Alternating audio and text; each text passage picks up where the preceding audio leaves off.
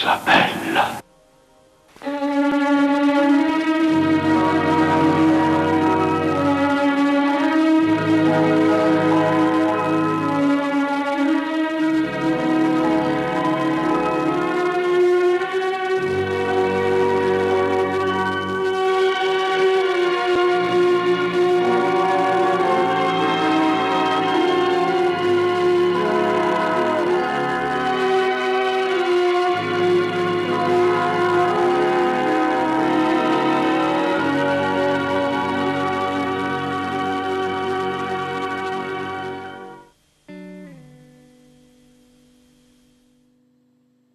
Gioia, gaudio e felicità. Oggi si parla di figli, di bambini, di piccoletti, di infami, di piccoli nani mutanti cattivi. No, non è vero, parliamo di loro, parliamo anche di noi fondamentalmente. Parliamo proprio dei figli. Eh, chi non li ha, chi non li può avere, chi li ha avuti, eh, figli grandi, figli piccoli, figli che uccidono i genitori, figli che non sopportano i genitori, figli che si uccidono tra loro. Insomma, un excursus sui figli più o meno in ordine anche abbastanza cronologico, nel senso, dai più piccoli fino ai più grandi. The world was stunned today by the death of Diego Ricardo, the youngest person on the planet. The youngest person on Earth was 18 years, 4 months, 20 days, 16 hours, and 8 minutes old. The ultimate mystery why are women infertile? Some say it's genetic experiments, pollution. Why do you think we can't make babies anymore? Doesn't matter. It's all over in 50 years. It's too late. E partiamo con un film del 2006 di Alfonso Cuaron. Alfonso Cuaron è quello che vincerà l'Oscar per Gravity. Lo dico, il sopravvalutato Gravity. Mm, Bel film, girato da Dio, spettacolare.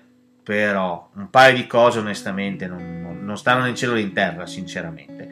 Eh, però avercene eh, di film come Gravity, per l'amor di Dio. Ecco, non trovo che sia questa ah, Gravity! ah! Ecco, magari no. Però, comunque, prima di arrivare a tanto, Alfonso Cuaron fece questo I figli degli uomini. A mio avviso decisamente più interessante. Anche qui c'è un piano sequenza spettacolare.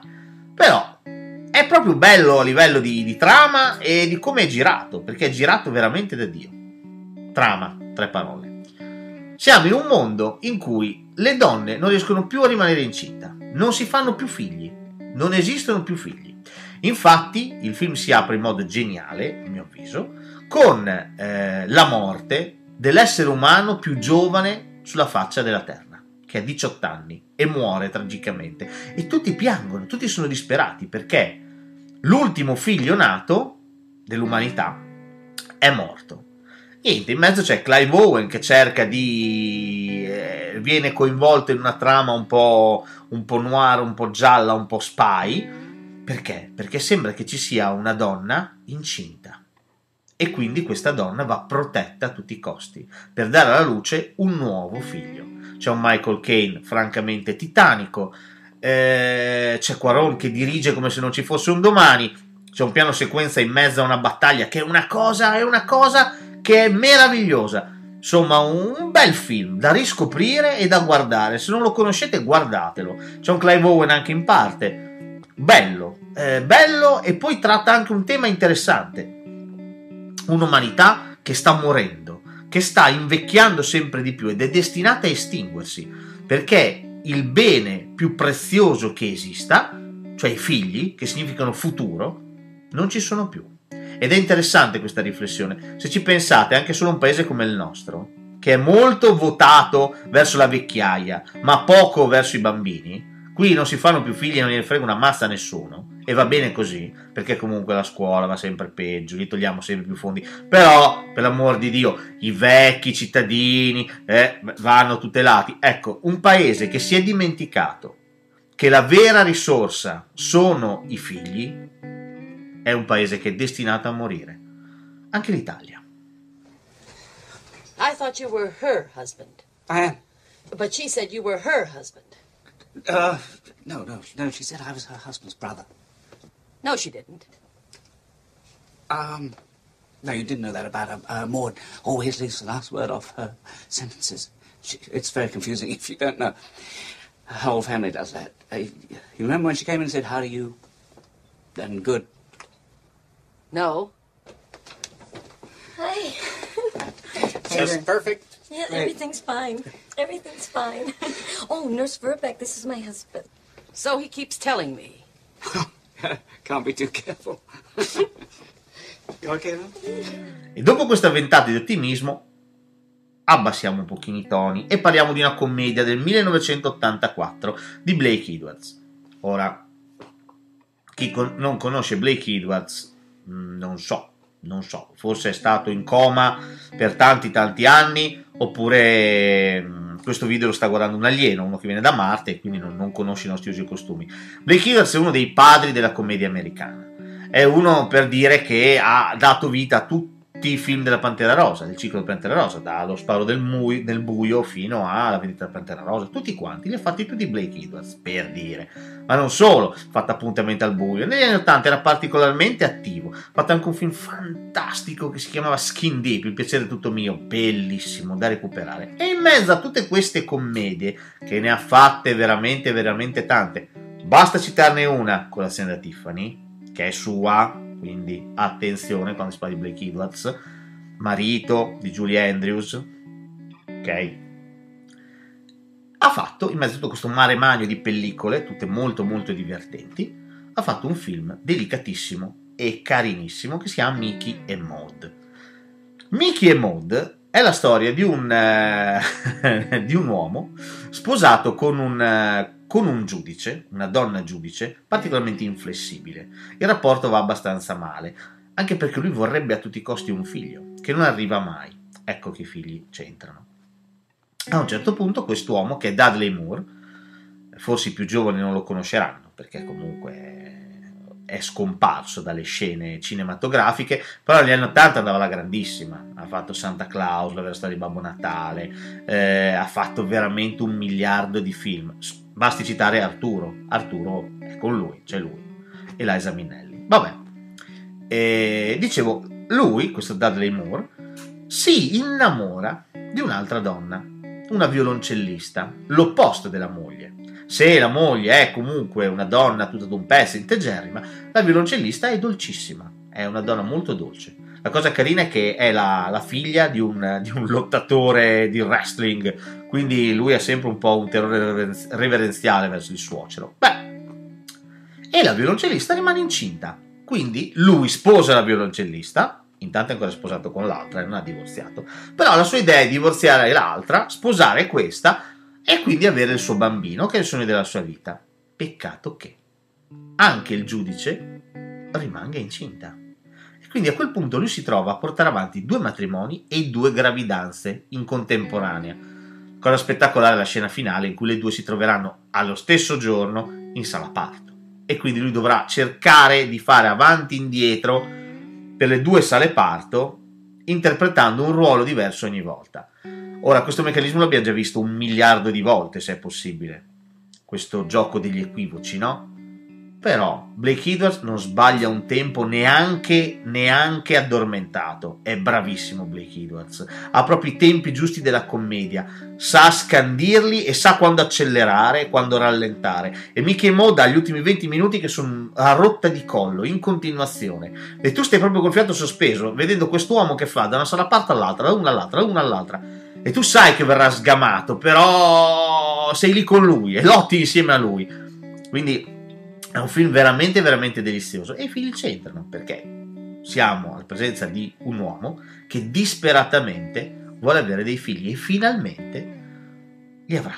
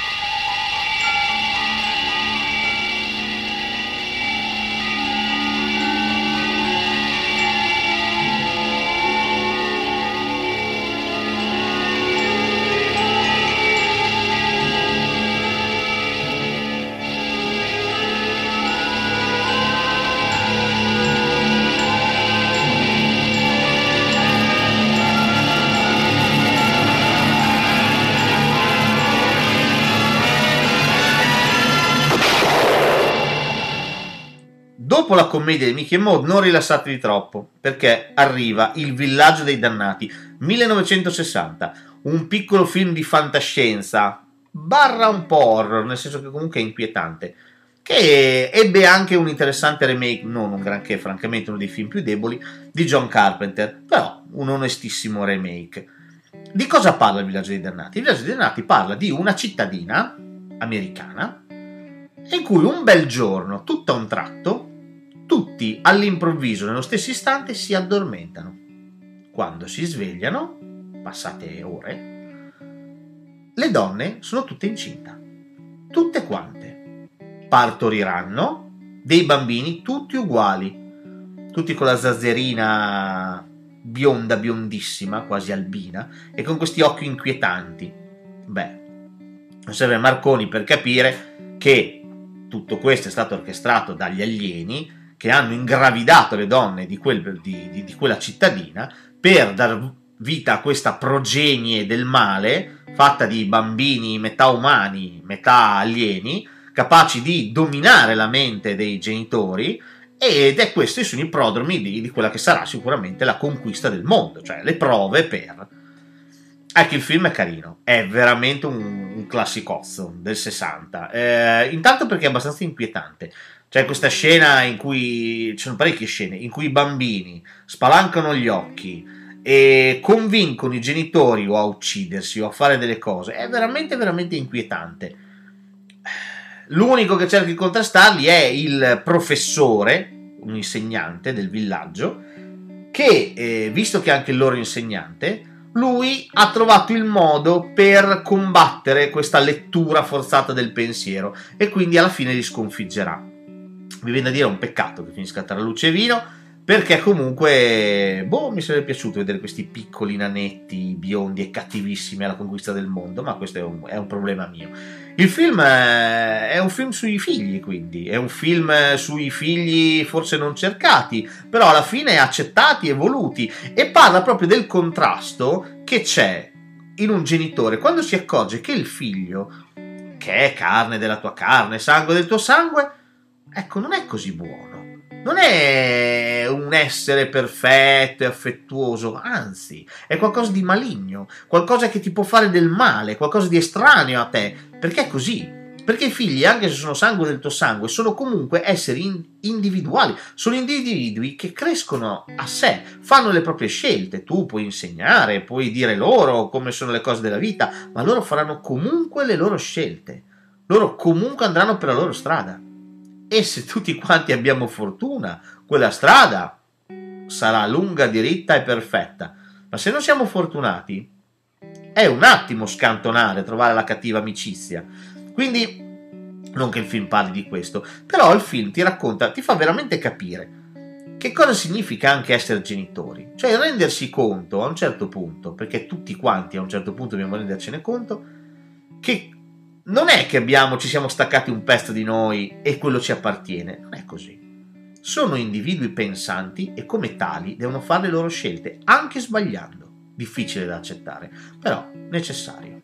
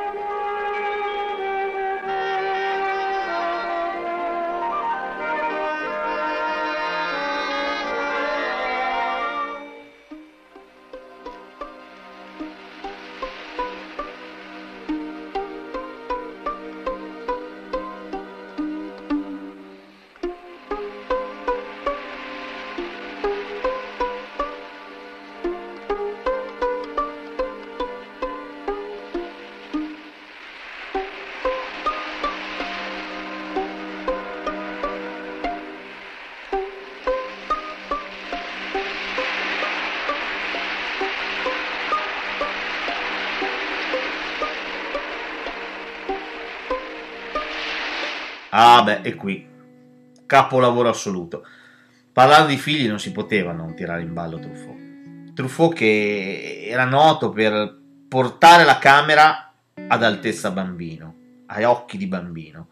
Nel 59 gira I 400 colpi, che è un film spettacolare, di una bellezza allucinante. Ed è la storia di, de, de, dell'infanzia difficile, veramente difficilissima, di questo, di questo ragazzino, che sembra che sia un mezzo delinquente, in realtà non lo è. In realtà ha dei problemi gravissimi in famiglia, è poco accettato dalla madre, pochissimo considerato dal padre. Insomma, è veramente l'esempio di come ehm, un ambiente difficile possa generare mostri. E lui di fatto un mostro non è, è semplicemente un, un essere umano non capito, non compreso fino in fondo. E tutte le scelte che farà sono tutte sbagliate, tutte quante. Ma perché? O imposte da qualcuno che non lo capisce, o per noncuranza, per sciatteria. Ecco, è veramente la storia di una vittima, di una vittima di qualcosa di più grande di lui, un meccanismo che si è messo in moto e lui non riesce a fermare. La cosa spettacolare del film è che il nostro giovane protagonista ha un sogno, che è un sogno molto semplice, è quello di vedere il mare. E alla fine, nel finale, finalmente il mare lo vedrà. Quando avrà visto il mare, dopo essere fuggito da una colonia correzionale dove i suoi l'hanno rinchiuso, dimenticandosi di lui, eh, dicendo basta, io me ne lavo le mani, e lui fuggirà durante una partita di calcio, correrà verso il mare, finalmente vedrà il mare, arriverà alla battigia, si bagnerà i piedi e poi guarderà in macchina. E quello sguardo in macchina, e Truffaut decide di fermare lì il film, con eh, lo sguardo di questo ragazzo che ci guarda, c'è veramente lo sguardo verso qualcosa di, ignoto verso un futuro che probabilmente non arriverà mai, verso qualcosa di intangibile che forse solo i ragazzi conoscono ed è probabilmente la vita adulta, cioè quando un ragazzo che ne ha passati di ogni oppure anche un ragazzo normale si accorge che da ora in poi quello che c'è davanti è la vita adulta, i giochi sono finiti. L'età del gioco, l'età leggera, l'età in cui si poteva sbagliare, è finita. Da qui in poi ogni decisione peserà come un macigno su tutto quello che verrà dopo. Un film di una potenza espressiva oltre, uno dei film più belli della storia del cinema. Chi non ha visto i 400 colpi, vi prego, fatevi rinchiudere a, a pane e Truffaut per un po', perché vi farà solamente, solamente bene. Ladies and gentlemen, the famous Miss Doris Day has gladly consented to sing a few songs for us tonight. Que sera, sera. Whatever will be, will be. The future's not ours to see. Que sera, sera. You're right, that was a gunshot you heard. That was the signal that brought all the trouble out in the open. It's a scene from our new picture, The Man Who Knew Too Much. As you know, Alfred Hitchcock has an uncanny knack for coming up with the unusual in entertainment. Well, The Man Who Knew Too Much can certainly be put in that category. Classico per classico, 1956, L'uomo che sapeva troppo di Alfred Hitchcock. Ora, tra l'altro Truffaut e Hitchcock sono estremamente legati. Perché, per chi non lo sapesse, quei quattro che non lo sanno, il libro più famoso della storia del cinema è François Truffaut che intervista Alfred Hitchcock. Truffaut, esponente della Nouvelle Vague, era un appassionato del lavoro di Hitchcock, lo idolatrava, ha ragione, eh, perché Hitchcock, oltre ave- avercene di Hitchcock. E c'è questo famoso libro che raccoglie questa lunghissima intervista che i due hanno avuto, dove Hitchcock racconta a Truffaut come ha fatto determinate scelte, come ha fatto fare determinati film, eh, effetti speciali, come ha fatto fare, non so, la famosa scena del sospetto con il bicchiere di latte luminoso, con Cary Grant che sale le scale, e tutti guardiamo il bicchiere di latte che è luminoso, effettivamente non è un'impressione, è luminoso, perché il nostro geniale, geniale Alfred ci aveva puntato dentro una, una pila accesa, e quindi quel, quel bicchiere era luminoso. Geniale, un genio assoluto del cinema e questo genio non poteva non fare che eh, praticamente solo capolavori. Uno dei suoi capolavori più belli, uno dei film più belli che ha fatto, è L'uomo che sapeva troppo. Con James Stewart e Doris Day. Allora, L'uomo che sapeva troppo c'entra con i figli perché? Perché è la storia di una coppia, la solita coppia borghese che sta molto bene, pa, pa, pa, che sono i nostri James Stewart e Doris Day, che vanno in Marocco. Vanno in Marocco a fare una gita e a un certo punto incontrano un personaggio, un personaggio che sembra affabile, fanno due chiacchiere, quest'uomo eh, lo uccidono davanti a loro a un certo punto. Prima di morire però quest'uomo avrà il tempo di comunicare qualcosa al nostro protagonista James Stewart.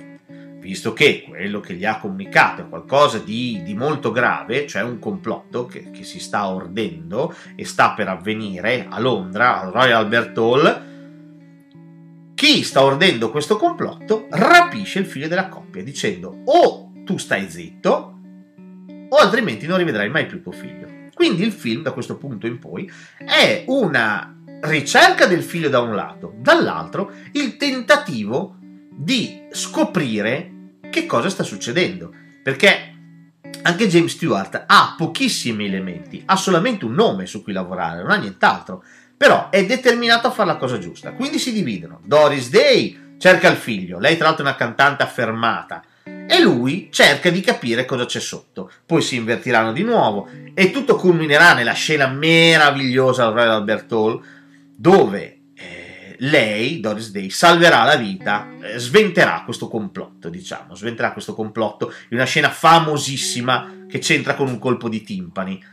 Uh, insomma, ragazzi, tensione ai massimi e un Hitchcock che lavora a palla. Tra l'altro, remakizzando un suo vecchio film, l'aveva già fatto con Peter Lorre, l'uomo che sapeva troppo. Questo del 56 è un remake di un film che aveva già fatto. E questo film è strepitoso. E torniamo ai figli.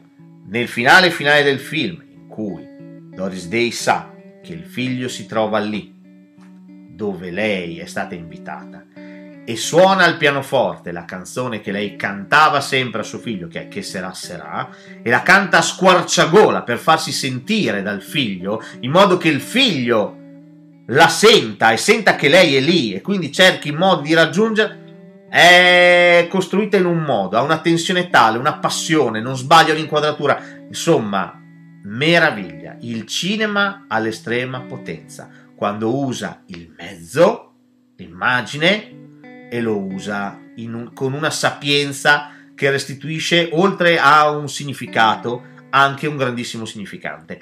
Quindi L'uomo che sapeva troppo, 1956, è uno dei capolavori della storia del cinema, esattamente come il film che abbiamo citato prima.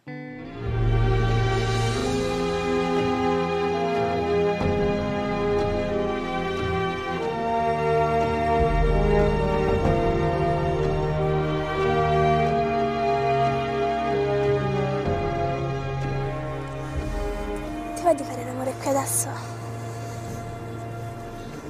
Qui adesso? Adesso mai più. Adesso mai più.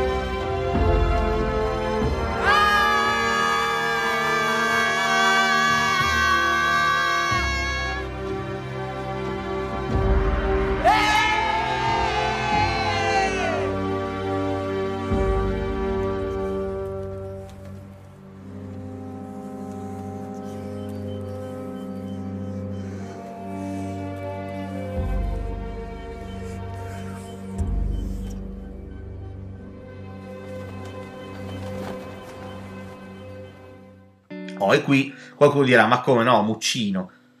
Sì, Muccino. Io non amo Muccino. Eh, per me, Muccino, soprattutto da quando si è messo a lavorare in America, io ho serissimi, serissimi dubbi. Nel senso che è un regista che non amo, non stimo, non, non mi piace vedere i suoi film.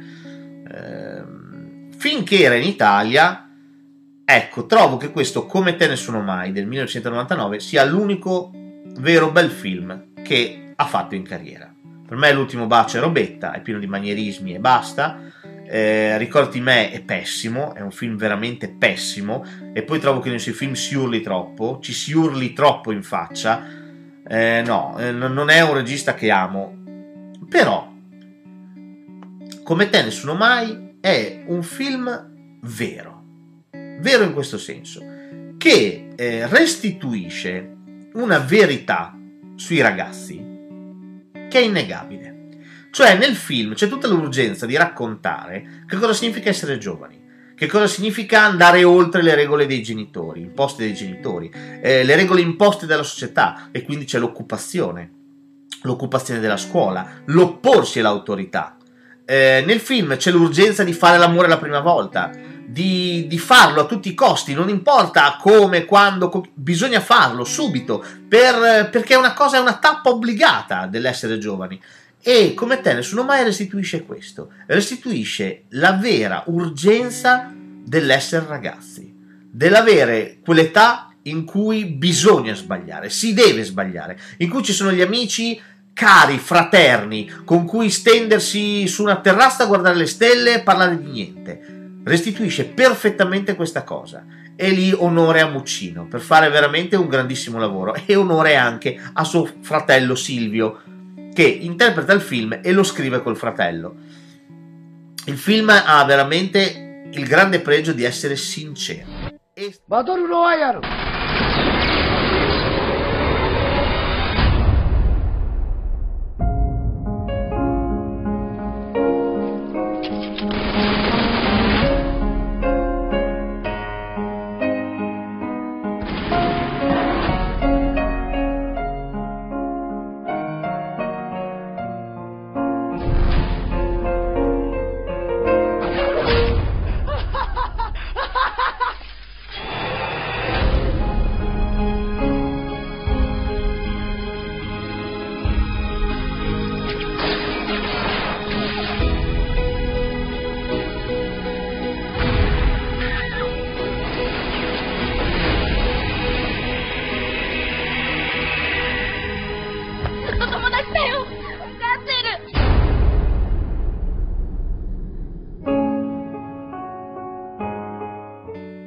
E qui, nel 2000 arriva dal Giappone, fresco fresco, si fa per dire, perché in Italia è arrivato otto anni dopo, Battle Royale. Ora, tutti quelli che si strappano adesso ah, i capelli per Hunger Games, che non ho nulla contro Hunger Games, attenzione, benvengano tutti i film, se sono fatti bene, eh, sono intelligenti, young adult come vengono definiti, cioè quei film d'avventura oppure simil horror eh, che servono ai ragazzi per vedere qualcosa di diverso dai soliti film danzerecci della minchia. Ci mancherebbe, no. Battle Royale era tutta un'altra, tutta un'altra parte, perché racconta di un futuro in cui i giovani hanno praticamente preso il sopravvento sugli adulti. Cioè, per il mondo degli adulti è diventato impossibile farsi valere a livello di regole, a livello di rispetto. I giovani stanno travalicando questa cosa, stanno andando oltre, stanno diventando irrispettosi, stanno diventando violenti. Un po' come se vedete un pochino nel 2000, guardate che l'aria era quella, eh. Battle Royale che cosa fa? Eh, racconta questo tipo di società e l'unica so- soluzione che viene trovata è quella di fare un decreto.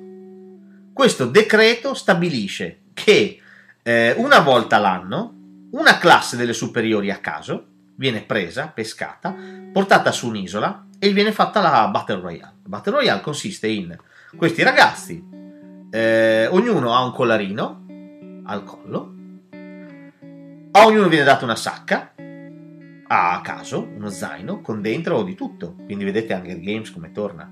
Con dentro di tutto armi, eh, ti si va fatta male, ci sono solo viveri. Se ti va fatta peggio, c'è ancora, non so, c'è un keyway, cioè, non c'è niente. Chi invece ha armi automatiche, ok? E dopodiché vengono lasciati liberi. Devono uccidersi l'un l'altro. Deve rimanerne vivo solo uno. Se non sarà così, che non rimarrà uno solo vivo, allora tutti i colorini verranno fatti saltare e tutti quanti moriranno.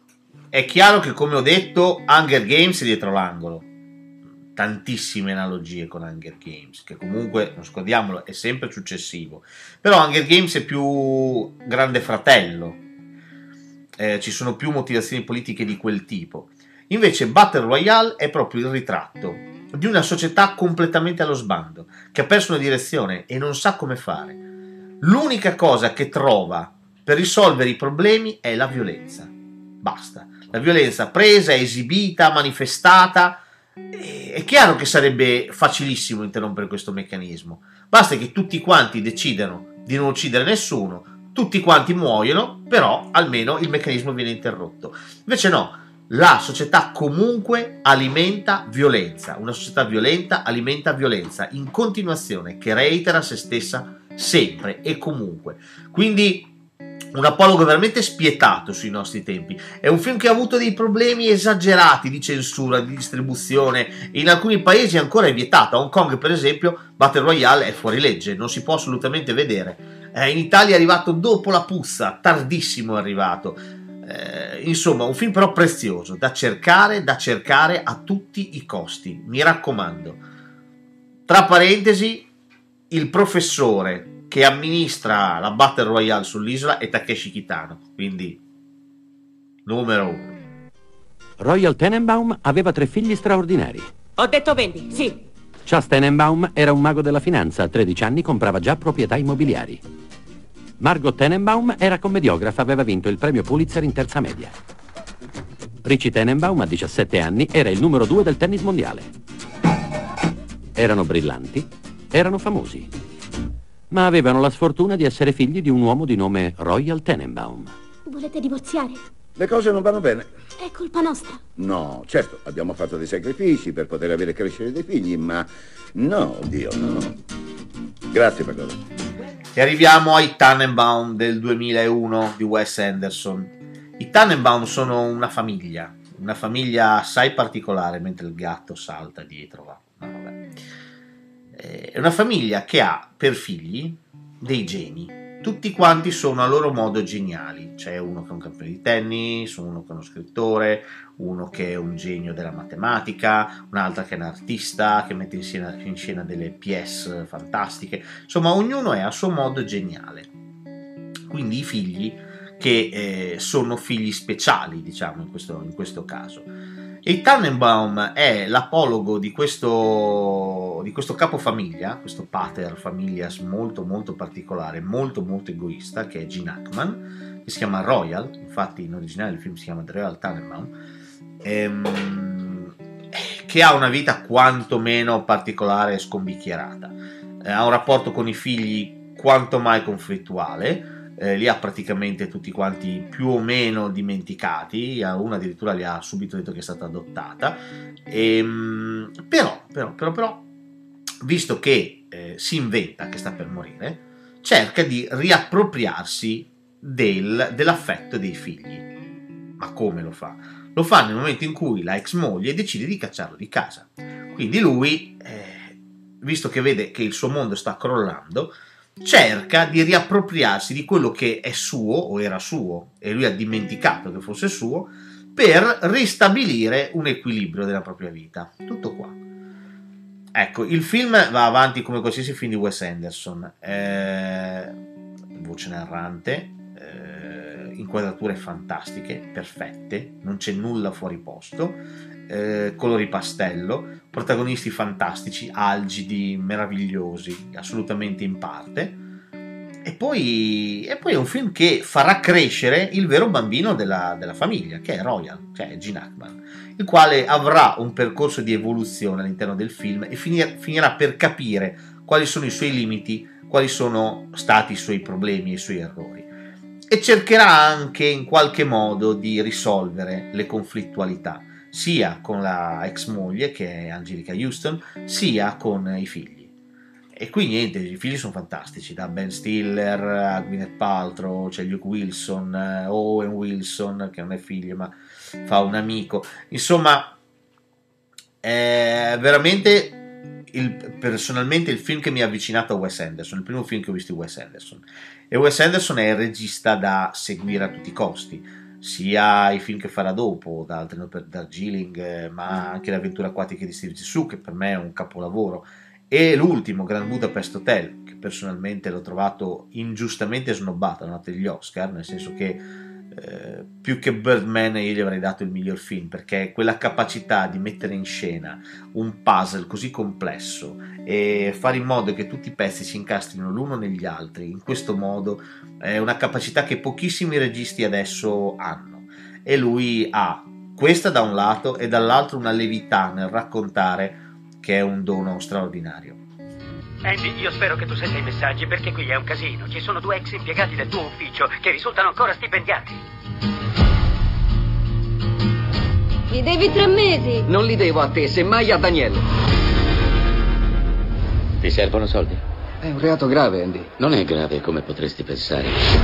Che cosa hai in mente? Meglio se non te lo dico. È una gioielleria a conduzione familiare. È la tua prima volta, eh? Prendi una pistola. Una pistola giocattolo. Quante stronzate. Tu pensa a guidare, io penso al resto. Giusto. Giusto. Giusto. Andiamo. Quanti anni ha? Sui 60? Non toccare niente, non dire niente. Cieca come una talpa. Guardami, cieca come una talpa. Mai esistiti soldi più facili. È il negozio di mamma e papà.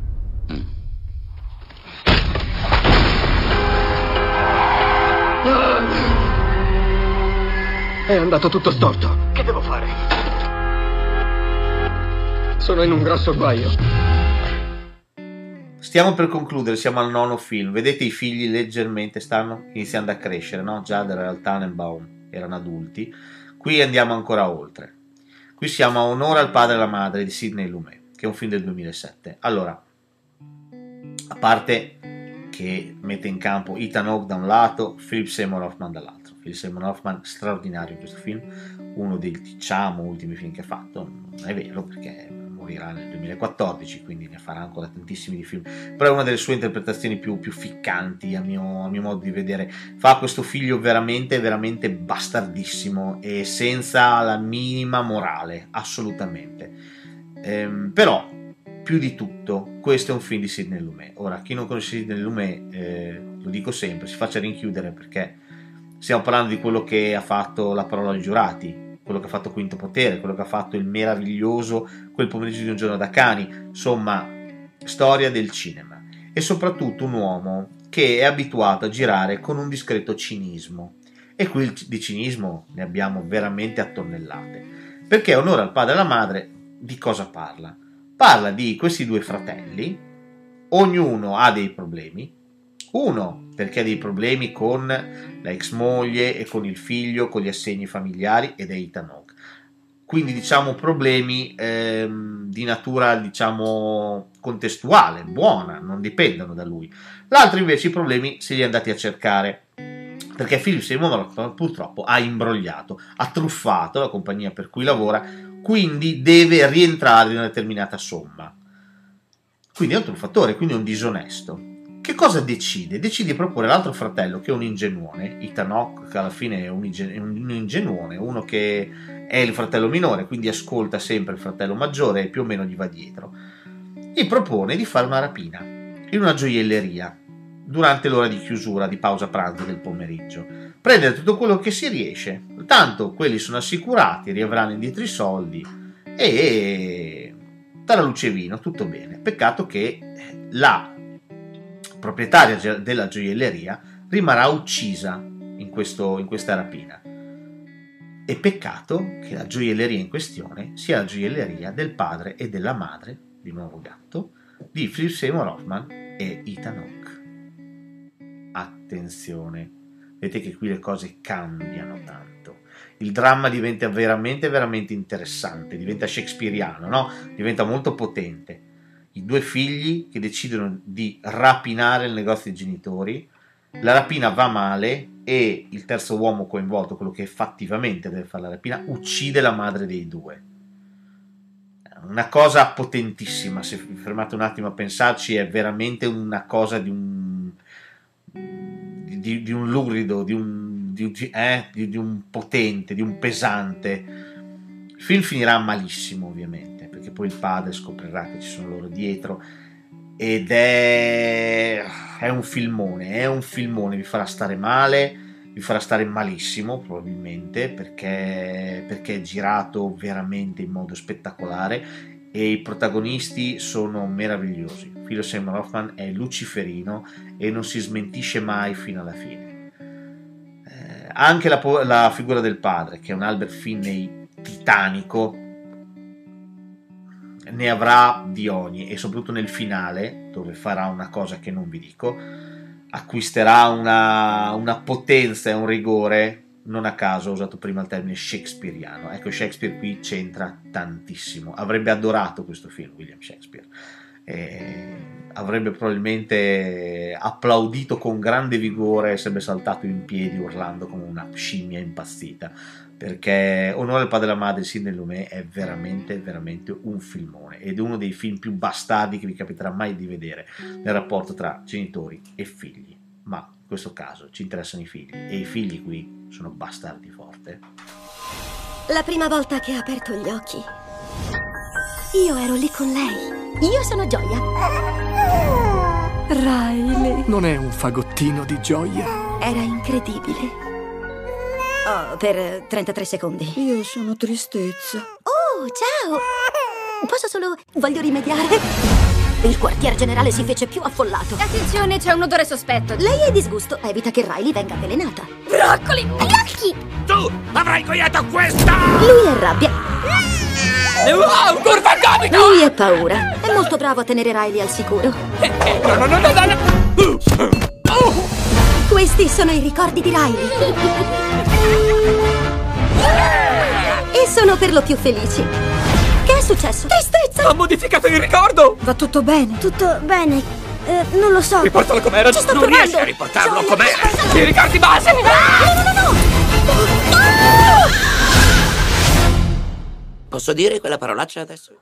Ultimo film della nostra carrellata si sposta altrove, in un altro quando. Abbiamo sì parlato dei figli, abbiamo parlato dai più piccoli, ancora prima che nascessero, fino ai figli adulti, quarantenni, cinquantenni con problemi, problemoni. Adesso ci spostiamo oltre, ci spostiamo da un'altra parte. Dove ci spostiamo? Ci spostiamo nella mente dei nostri figli. E quindi ci sta tutto Inside Out del 2015 di Pete Doctor. Ora, intanto mi fa piacere parlare di un film attualmente al cinema, cioè un film comunque nuovo. Poi bisogna dire che Inside Out è una delle pellicole più belle che vi capiterà di vedere perlomeno in questo 2015.